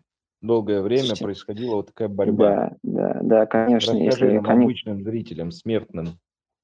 Слушайте, конечно, выходили исследования, первые ответы были, ну, мы как бы прочитали, мы с, как это правильно, как правильно, реплай пишется, мы с особым вниманием, с особым, ответ, наверное, прочитали да, но... ваши исследования, а, но, к сожалению, мы пока не видим в нем а, тех результатов, которые видите вы, потому что есть причинно-следственная связь между курением а, и возникновением рака легкого. Если вы почитаете Lancet, эдиториал Lancet 60-х годов, вы найдете один из эдиториалов, где написано, что все классно, да, вы провели такое исследование, и такое исследование. Вроде вы видите связь между курением и раком легкого, но нам кажется, что это не курение вызывает рак легкого, а какой-то дополнительный фактор, который вы просто не учли. Наш любимый журнал Lancet это публиковал там не знаю, в какие-то годы. То есть это не было такого, что только табачное лобби. Да, да, да, был Tobacco Industry Reply тоже такой. Спасибо, мы следим за вашими исследованиями, но, к сожалению, нет. А, а, коллеги, вы заблуждаетесь. А, и на самом деле долгое время, в том числе научное сообщество критически воспринимало результаты этих исследований, как мы сейчас воспринимаем критические результаты некоторых исследований, которые публикуются сейчас. Но здесь вопрос в том, что накапливались э, исследования, почему важно повторять исследования, почему важно, если меня спросят, плохо ли это повторить исследования, которые сделали коллеги, я считаю, что это очень хорошо, если сделать это хорошо и правильно.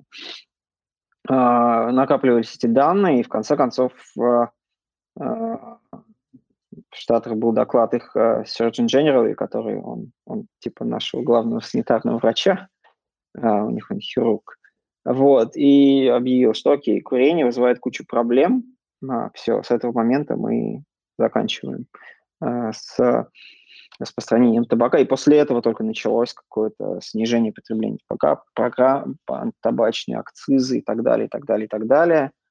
А, и там уже, на самом деле, табачные компании не могли ничего сказать. Сейчас, если...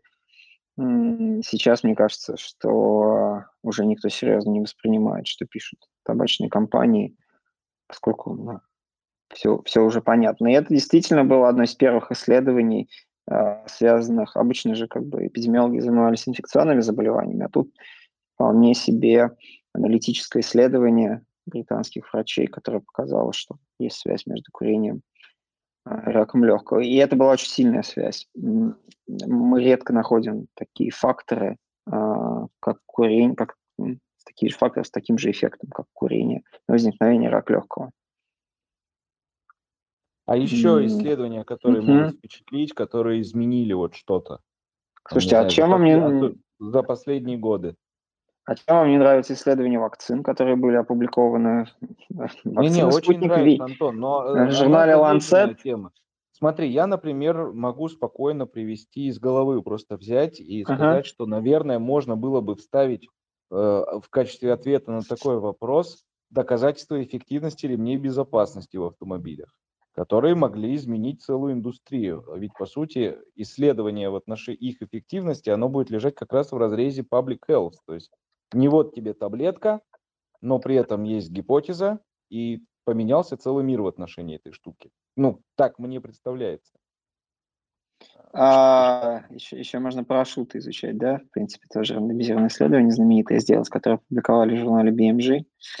А, как парашюты влияют на какие эффекты на здоровье при использовании, не использовании парашюта. Просто есть какие-то интервенции, как ремни, которые проще внедрить, а, и, наверное, их тоже надо также изучать, но это все-таки не связано с а, медициной. А. Ну вот последние 10 лет все-таки.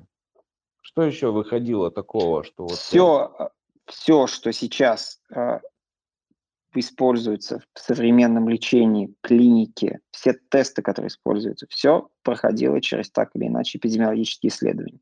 Я не знаю, не существует ни одного препарата доказанного, который используется сейчас в клинике, который не проходил через, ну, в России, наверное, исключение, у нас есть серия препаратов, но тем не менее, э, все, что, не знаю, ВПЧ вакцинация, пожалуйста, вакцина против ВПЧ рандомизированное исследование. Сейчас вышел метаанализ. Метаанализ – это тоже один из дизайнеров исследований, который показал, что снижает э, предраковые изменения. А сейчас вышло новое исследование, что снижает в том числе онкологические распространение рака. Божественный комментарий э, прочитал давно, как раз у Охотина, который сказал так, что если нам нужно доказывать эффект некого препарата в метаанализе, похоже, что препарат не очень эффективен тонкий юмор для тех, кто курит.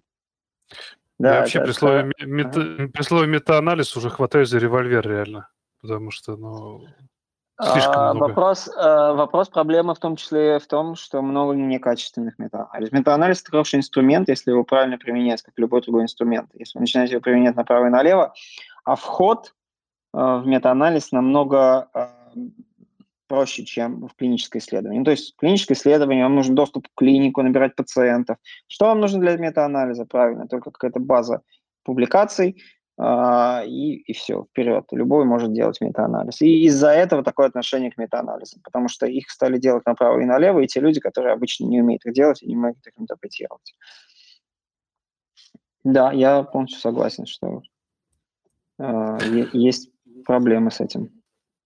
Так, у нас кто-нибудь хочет что-нибудь спросить? У нас уникальная возможность есть по поводу public health. Если вы что-то не знали, что-то хотели сказать, или бы что-то хотели узнать, это тот момент, когда вы можете это сделать. Так что просим, просим. Так, никто не хочет говорить. Окей, тогда мы плавненько подходим к ковиду. Мы плавно подходим к пандемии. И я хотел бы спросить, что Public Health сделала для пандемии? Uh, у нас, uh, мне кажется, у нас в России надо переформулировать, что пандемия сделала для public health. Ну да, во всем мире, ну что, вакцины. Мне кажется, так, так быстро провести несколько фаз клинических исследований и хорошо провести. Еще надо постараться. К сожалению, опять-таки, те а, это отдельный, на самом деле, раздел а, наука здоровья, эпидемиология инфекционных заболеваний, который тоже, к сожалению, у нас почему-то у нас очень много вот, вот именно инфекционистов, эпидемиологов, но, к сожалению, но при этом э, все еще оказалось мало публикаций про ковид из нашей страны. И, наверное, в нашей стране многое не сделано. Ну, например, можно было давно уже сделать спокойные исследования – в случае контроля исследования эффективности э, вакцин против госпитализации. Для этого достаточно уже даже, если зайдете на сайт Всемирной организации здравоохранения, там уже для всех стран, э, в которых нету специалистов в области паблика, которые могут сделать дизайн и рассчитать выборку, уже прям большая инструкция со всей этой информацией представлена, и она переведена на русский язык. Коллеги, вы много знаете публикаций из российских, э, российских об эффективности э, вакцин в реальной практике? Да, я пока не видел, к сожалению. Очень мало. Точнее, не знаю да. ни одной коду не назову. Я, дум, я думаю, что они не публикованы просто. Они, скорее всего, есть, но они не опубликованы. А, я не думаю, что они есть. Я думаю, что не надо искать. Как бы, да, их пытаются, там, сейчас мы все, но реально сесть и нормально посчитать, согласно вот тем рекомендациям, которые есть. Даже на сайте ВОЗ, который обычно публикует, там, делают эти брошюры для стран третьего мира, где нет ресурсов на то, чтобы проводить свои исследования, они все помогают сделать, потому что это простой дизайн, это можно сделать, для этого не нужно ресурсов много. Ну вот, мне кажется, у нас э, это, это тоже не сделано, и не только потому, что э, опять-таки, мы с Артемием много общаемся, если мы уж все вспоминаем Артемия, и мы обсуждаем, ну, надо сделать какие-то свои исследования, начать делать. И мы куда-то обращаемся, и выясняется, что у многих а, просто отсутствует представление, как правильно данные собирать, какие данные надо собирать. А, эти простыни в Excel данных, они абсолютно а, недобоваримы для анализа. И вот такие элементарные навыки обращения даже с небольшими данными, структурирование данных, они часто тоже отсутствуют. В этом проблема. Ну, я, то, о чем я хотел поговорить по поводу public health, ведь э, был введен локдаун в многих странах, и я хотел поговорить, как эти локдауны вводились. Ведь как раз-таки здесь были именно эти математические расчеты, именно эти эпидемиологические данные собирались, на базе которых решали, что окей, хорошо, если у нас цифра ежедневной заболеваемости выстрелит выше такой-то цифры, то мы вводим локдаун. Это же тоже public health, по сути. Да, это часть, нет, ну, по сути, это часть эпидемиологии инфекционных заболеваний. Есть СИР-модели, так называемые, которые вполне вполне люди, которые занимаются этой проблемой, умеют считать а, интерпретировать. Есть базовое продуктивное число, вот это вируса, которое тоже примерно стало понятно через какое-то время. Есть, э, есть, да, есть исследования, опубликованные, в том числе даже одно из исследований из России, но намного больше из других стран, о количестве, базовом количестве контактов. Ну, понятно, что вирус по-разному будет распространяться в стране э, густонаселенной, где люди часто общаются, и там, не знаю, в какой-то Финляндии той же, где люди и так а, общаются между собой, как у нас во время локдауна. И все, все эти сведения вводятся, вот эти модели, опять-таки ничего сложного там нет, а, и принимается решение о тех, тех или иных мерах. Опять-таки, а, я всегда беру, ставлю пример Финляндии, потому что там избыточная смертность сейчас составляет, а, ну, там она, она отсутствует практически избыточная смертность в ходе пандемии. То есть никто лишний там не умер. Там, кстати, на фоне локдаунов стали меньше люди умирать, ну, потому что меньше, не знаю, ДТП и так далее. А, но локдаунов как таковых там не было. Там никто не закрывал людей в домах. Там люди продолжали гулять. И, и, и не было ограничений на активность на улице, если, если ты избегаешь контактов с людьми. Не знаю, мне кажется, это, это, это как раз были не а, ну, это простые с точки зрения public health решений, сложные с политической точки зрения решения, а это уже другой вопрос. Ну, такая культурная мизантропия есть немножко у финнов, на мой взгляд. Ну, с моим опытом общения с, э, с ними такой какой-то момент есть, что они очень обособленные ребята. Да, да, и они сами об этом шутят. Тут вопрос прилетел. Добрый вечер. Расскажите, пожалуйста, про магистрскую программу ИТМО про Public Health Sciences. Как вы пришли к идее ее создания? Какие ключевые дисциплины будут преподаваться? Специалистов с какой квалификацией вы ждете? Конкретный вопрос. Да, ну, собственно, мы так и обсуждали, что давайте сделаем что-то похожее на то, что есть в других странах. А если вы заглянете в другие страны, там везде есть те или иные программы. Public Health, Global Health, эпидемиология, биостатистика в или ином виде в большинстве университетов мира, Европы, в основном случае США. А, и мы просто давайте попробуем сделать что-то подобное. Вот ну, мы пытаемся сделать что-то подобное. Там будет эпидемиология, там будет биостатистика, там будет э, экономика здравоохранения, там будет условно. Опять-таки, специалистов мы ждем абсолютно разных. И это могут быть врачи и не врачи. А, и задача сделать, перевести их к какому-то единому знаменателю. То есть если это человек, который разбирается в анализе данных, то, наверное, добавить ему немножко знаний предметной области. Какие ошибки можно допустить из предметной области. Если это человек, который из медицины, то добавить ему что-то в области э, анализа данных. А вот смотри, какие ключевые дисцип... э, какие, какие специалистов какой квалификации вы ждете? Мы поговорили про врачей да, давай мы врачей сейчас отодвинем. Кого из неврачей вы ждете на свои курсы? Кого угодно, кто хотел бы заниматься и видеть себя. На самом деле многие люди, у нас есть, это могут быть люди с, естественно, научным образованием, биологи. Это могут быть э, математики, на самом деле. Многие IT-специалисты. IT-специалисты. Многие математики, которые а, ну, люди, которые имеют образование математика, они сейчас работают биостатистиками, и у них получается намного лучше, чем у кого-либо еще. А социологи? А, в том числе, потому что многие методы пересекаются с тем, что делают социологи. У социологов очень похожий дизайн исследований. Антон, а можно такой тоже вопрос? Э, он будет, мне кажется, в тему и ковида, и актуальности. Сейчас вышла статья на то ли «Медузе», то ли еще где-то о том, что в России на самом деле 29 миллионов человек переболело. Делают выводы э, люди, которые написали эту статью. Спустя некоторое время э, хороший социолог как, как раз, э, сейчас не вспомню, Драган, по-моему, его фамилия, сейчас вам точно скажу, да, Александр Драган, он на своей страничке в Фейсбуке написал, что называется, limitations этих выводов э, э статьи на «Медузе», да, причем так очень деликатно, то есть не то, чтобы там ребята э, э, специально хотели создать некое впечатление и так далее. Э, если тебе ты читал эту статью, вот э, расскажи о том, как ее надо читать, имея критическое мышление, э, о котором, собственно говоря, писал э, Александр Драган. Да, Александр Драган, да, да, да, это, кажется, аналитик данных, он как раз анализировал тренды по запросам связанным с потерей обоняния и так далее, которые характеризовали в том числе эпидемическую кривую очень хорошо. А, я, я напомню о другой новости, которая недавно вышла. Мне кажется, кто-то там представитель Постер или что-то около заявил, что у 60% э, людей в России э, есть э, антитела к коронавирусу.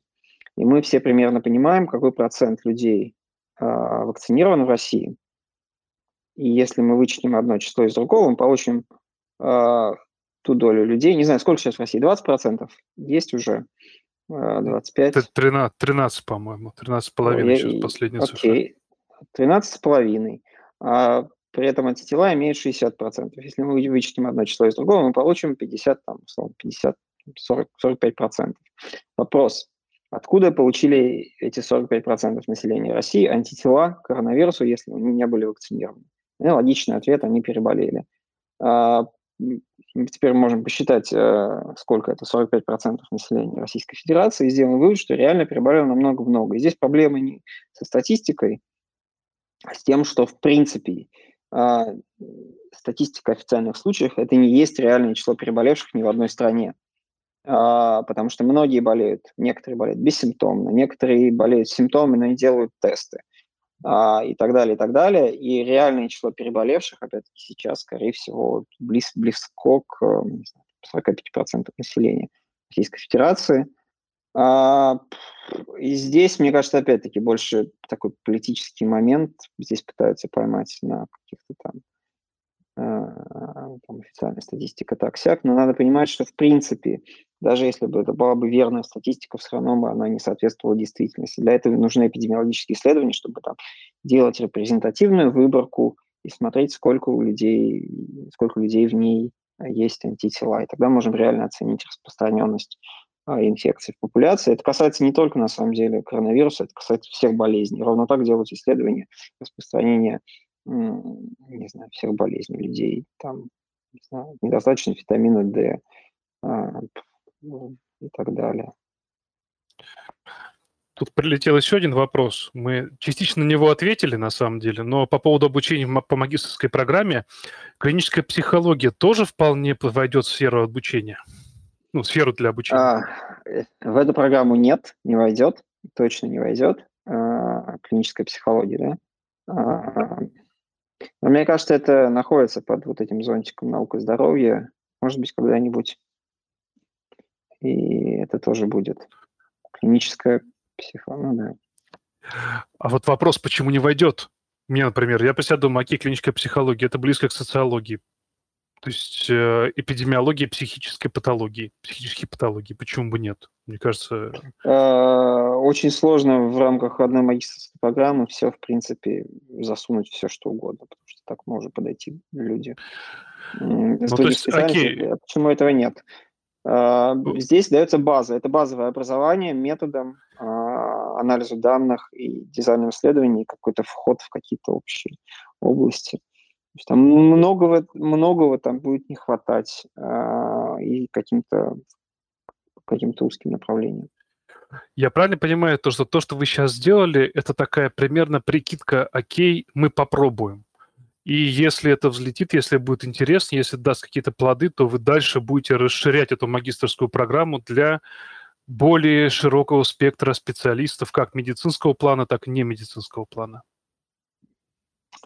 Uh, да, но идея это в том, что как бы наконец-то проводить э, исследования в России. И задача, нет задачи делать магистрскую ради магистрской, ее только развивать. Идея, на самом деле, шире научиться проводить исследования в России и сделать так, чтобы в каждом крупном медицинском журнале была хотя бы в каждом номере одна статья из России.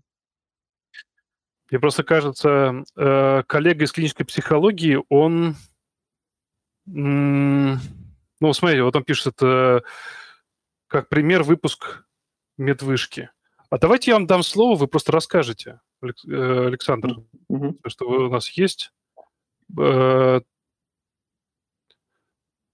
Сейчас, тут просто что-то происходит. Просто мне кажется, что окей, все клиническая психология – это отчасти медицинской специальности, и что бы ее не запихнуть-то в public health? А, пишет, что не может говорить. Окей. Я просто не очень понимаю, почему нет. Э, это все медицинская я... специальность. Ну, это медицинская специальность, но мы не обучаем медицинским специальностям. Мы обучаем не медицинским специальностям.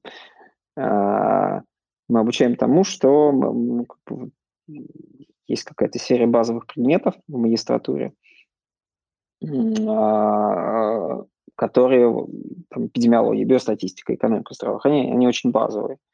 А, global health можно давать сюда, public health, какие-то общие предметные области, например, эпидемиология инфекционных заболеваний, эпидемиология неинфекционных заболеваний, эпидемиология вакцин, предотвратимых с помощью вакцин заболеваний, например. Возможно, мы, мы вполне добавим в раздел, посвященный эпидемиологии неинфекционных заболеваний, в том числе раздел, посвященный mental health, потому что действительно проблема довольно серьезная на сегодняшний день. И там, не знаю, все больше уже беспокоятся не о онкологических заболеваниях, сосудистых заболеваниях, а о деменции, например. Ну вот да, то есть это все-таки часть public health, причем, мне кажется, неотъемлемо, учитывая, что ли, э, спектр и частота психических заболеваний у нас неуклонно растет, а с ковидом так вообще это, по, по моему, моему личному опыту, да и, опять же, если посмотреть ми, мировые публикации, они подстегнули значительно. И эту тему надо исследовать как раз-таки с эпидемиологической точки зрения. Я думаю, что это довольно-таки серьезная такая ниша, которую надо public health поместить. И для, в принципе, развития в России так вообще это будет большим таким фурором. Потому что это не, нормально не исследуется, не обследуется. Возможно, да. Опять-таки, с точки зрения исследований вообще нет никаких ограничений по идеям возможности проведения этих исследований. Так что вот, может, э, наш коллега, клинический психолог, он к вам обратится, и вы с ним что-нибудь придумаете интересненькое.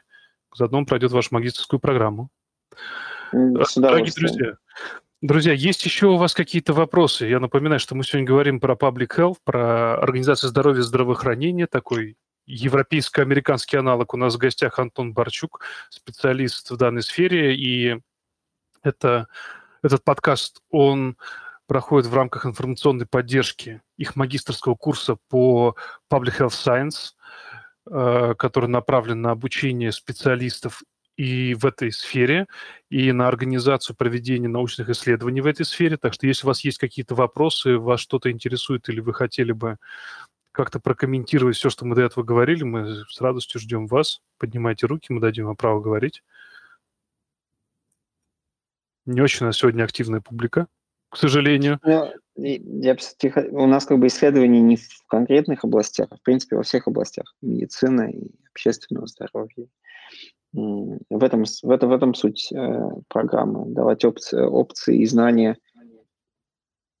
скиллы для исследований в любой области, в том числе в клинической психологии или, не знаю, в анестезиологии и так далее, и так далее. Окей.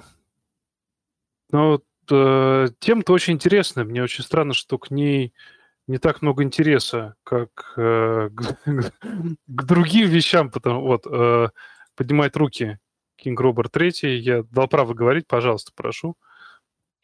Uh, да, представьте, пожалуйста, кем работаете. Э, я помню, что вы у нас были же в эфире, но просто на всякий mm-hmm. случай еще раз. Хорошо, да. Здравствуйте, меня слышно?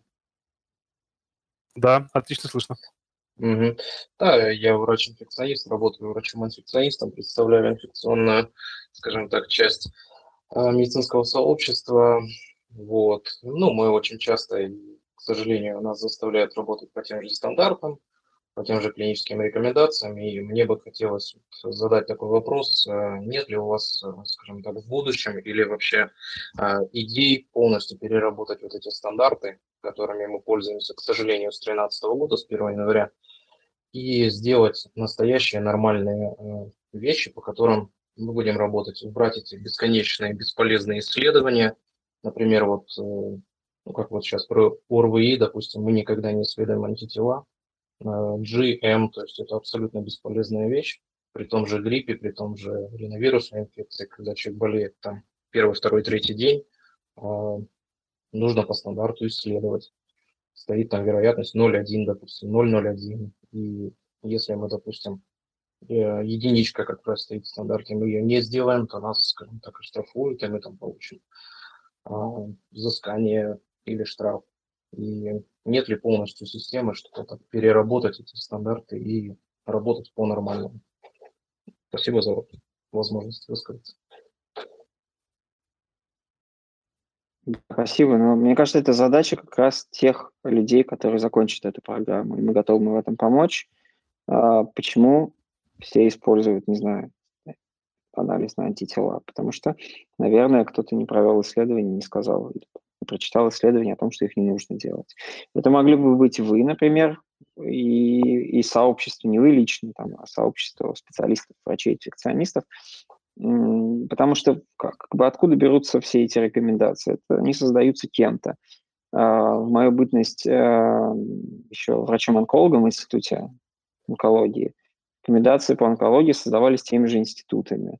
А, и всегда запрашивали институтах, а что нам туда написать. И во многом это зависело от тех людей, которые что-то отвечали. На самом деле мы часто не отвечали, потому что мы считали, что ну зачем нам этим заниматься. И это, наверное, тоже, тоже неправильно, но, с другой стороны, и сама работа вот по созданию рекомендаций была построена довольно странно. Когда все спускалось, потом пришлите нам ваши, ваши, ваши пожелания. А, наверное, это не так немножко работает. Если мы посмотрим профессиональные сообщества за рубежом, это работает немного по-другому. А, это, естественно, наверное, это нужно менять, но это должны менять люди, которые находятся в специальности, которые а, и при этом они обладают навыками, могут провести исследование, показать, почему то и то бесполезно, почему не надо делать этот тест. Не знаю, вот этот тест чувствительность 30%, 50% это бесполезно, проще монетку подкидывать, или там, у этого теста низкая специфичность, а этот вообще тест не меняет а, никак, а, никаких клинических решений, не помогает там, изменить клинические решения или не подталкивает на какую-то а, манипуляцию, то есть он абсолютно бесполезен. То есть мне кажется, Проблема как раз в том, что у нас нет вот этого пула специалистов, врачей и не врачей, которые в состоянии все это сделать. И это очень сложно. Но это нужно, да.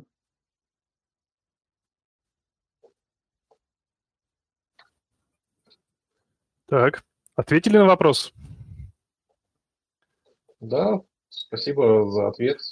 Спасибо за вообще за то, что рассказываете об этой программе. То есть я э, как раз таки Сейчас буду заниматься статистическим анализом диссертации. Вот и как раз-таки хочу, может быть, и на курс тоже записаться, послушать, какие-то для себя новые вещи открыть. Мне кажется, это очень сильно развяжет руки в плане каких-то научных публикаций, в плане методологии, организации методологии, дизайна исследования. Это просто э, зачем изобретать велосипед, когда он уже есть, и умные люди могут рассказать о том, как его сделать и как на нем дальше ехать спокойно. Вот я в этом смысле думаю, что это очень классная программа магистрская, очень классные курсы.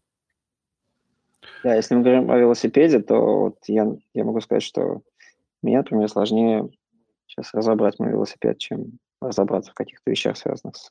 Это несложно, но, но, но как бы какие-то базовые вещи и проведение исследований это несложно, это, это рутина. И многие врачи а, делают research в Соединенных Штатах, например, делают research и публикуются. И это нормально, что, например, первые, часто первые авторы статей в крупнейших журналах – это ну, простые ресерчеры в каких-то отделениях, а не профессора или там, так далее. Это нормально, этим занимаются молодые люди, а это можно делать до того, как начать э, работать врачом, во время того, как работаешь врачом, или полностью этим заниматься, и нет никаких ограничений. И это никакой не, опять-таки, я думал, что это какое-то там знание секретное, которое нужно добывать, а потом передавать. На самом деле нет, это все очень просто. Публикации делать не так сложно. Это просто нужно иметь терпение а, и, и желание это делать. Окей, спасибо большое за вопросы. А, я думаю, надо потихонечку закругляться, потому что все-таки мы начали уже затягивать, уже к двум часам подходим. Давайте резюмируем, наверное, да? Э, я лично э, Public Health, я так, я его поверхностно очень изучал, мне это было очень интересно, но одновременно я не хотел в него глубоко погружаться. И когда я начал так вдумчиво уже читать про него, я понял, что это очень важная, очень хорошая и нужная вещь, потому что она на самом деле рисует дальнейший вектор развития медицины в стране. Как бы так пафосно это не звучало, но действительно так, потому что благодаря этим исследованиям ты понимаешь, во-первых, где ты стоишь, и ты понимаешь, что надо изменить и что надо сделать, чтобы тебя был, что надо оптимизировать для того, чтобы справиться и что-то с чем-то сделать. Опять же, вот эти гипотезы, которые ты выдвигаешь, ты находишь что-то новое, за счет чего ты меняешь представление о какой-то проблеме. Ты меняешь понимание о том, как с этой проблемой надо справляться. И вот я не знаю, почему, но в нашей стране очень мало этому отдается внимания. И очень здорово, Антон, спасибо вам большое, что вы организуете эту магистрскую программу, что вы даете, э, что вы будете давать людям вот эти знания, вот эту вот перспективу на дальнейшее развитие не только э, всей страны, но и какого-то конкретного специалиста, вы будете давать эти навыки, которые помогут ему стать, можно, возможно, врачом-исследователем, возможно, человеком, который будет менять перспективу на какую-то маленькую проблему, но в рамках целой страны. Мне кажется, это очень здорово. И хочется вам пожелать удачи, чтобы у вас все взлетело и было много положительных отзывов на вашу программу и сказать, что как бы давайте дальше, давайте шире, выше, быстрее, сильнее, вот это все. Возможно, вы сами что-то хотите сказать еще. Я передаю вам слово.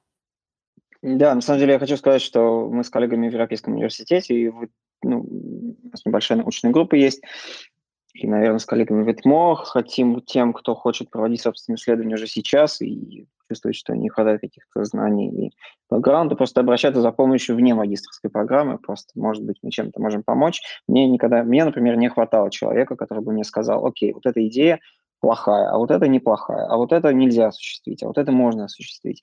А на самом деле вот это делается так. И вот такая публикация, где сделано все правильно, возьмите а, ее и попробуйте сделать хотя бы так же, и у вас уже будет неплохо.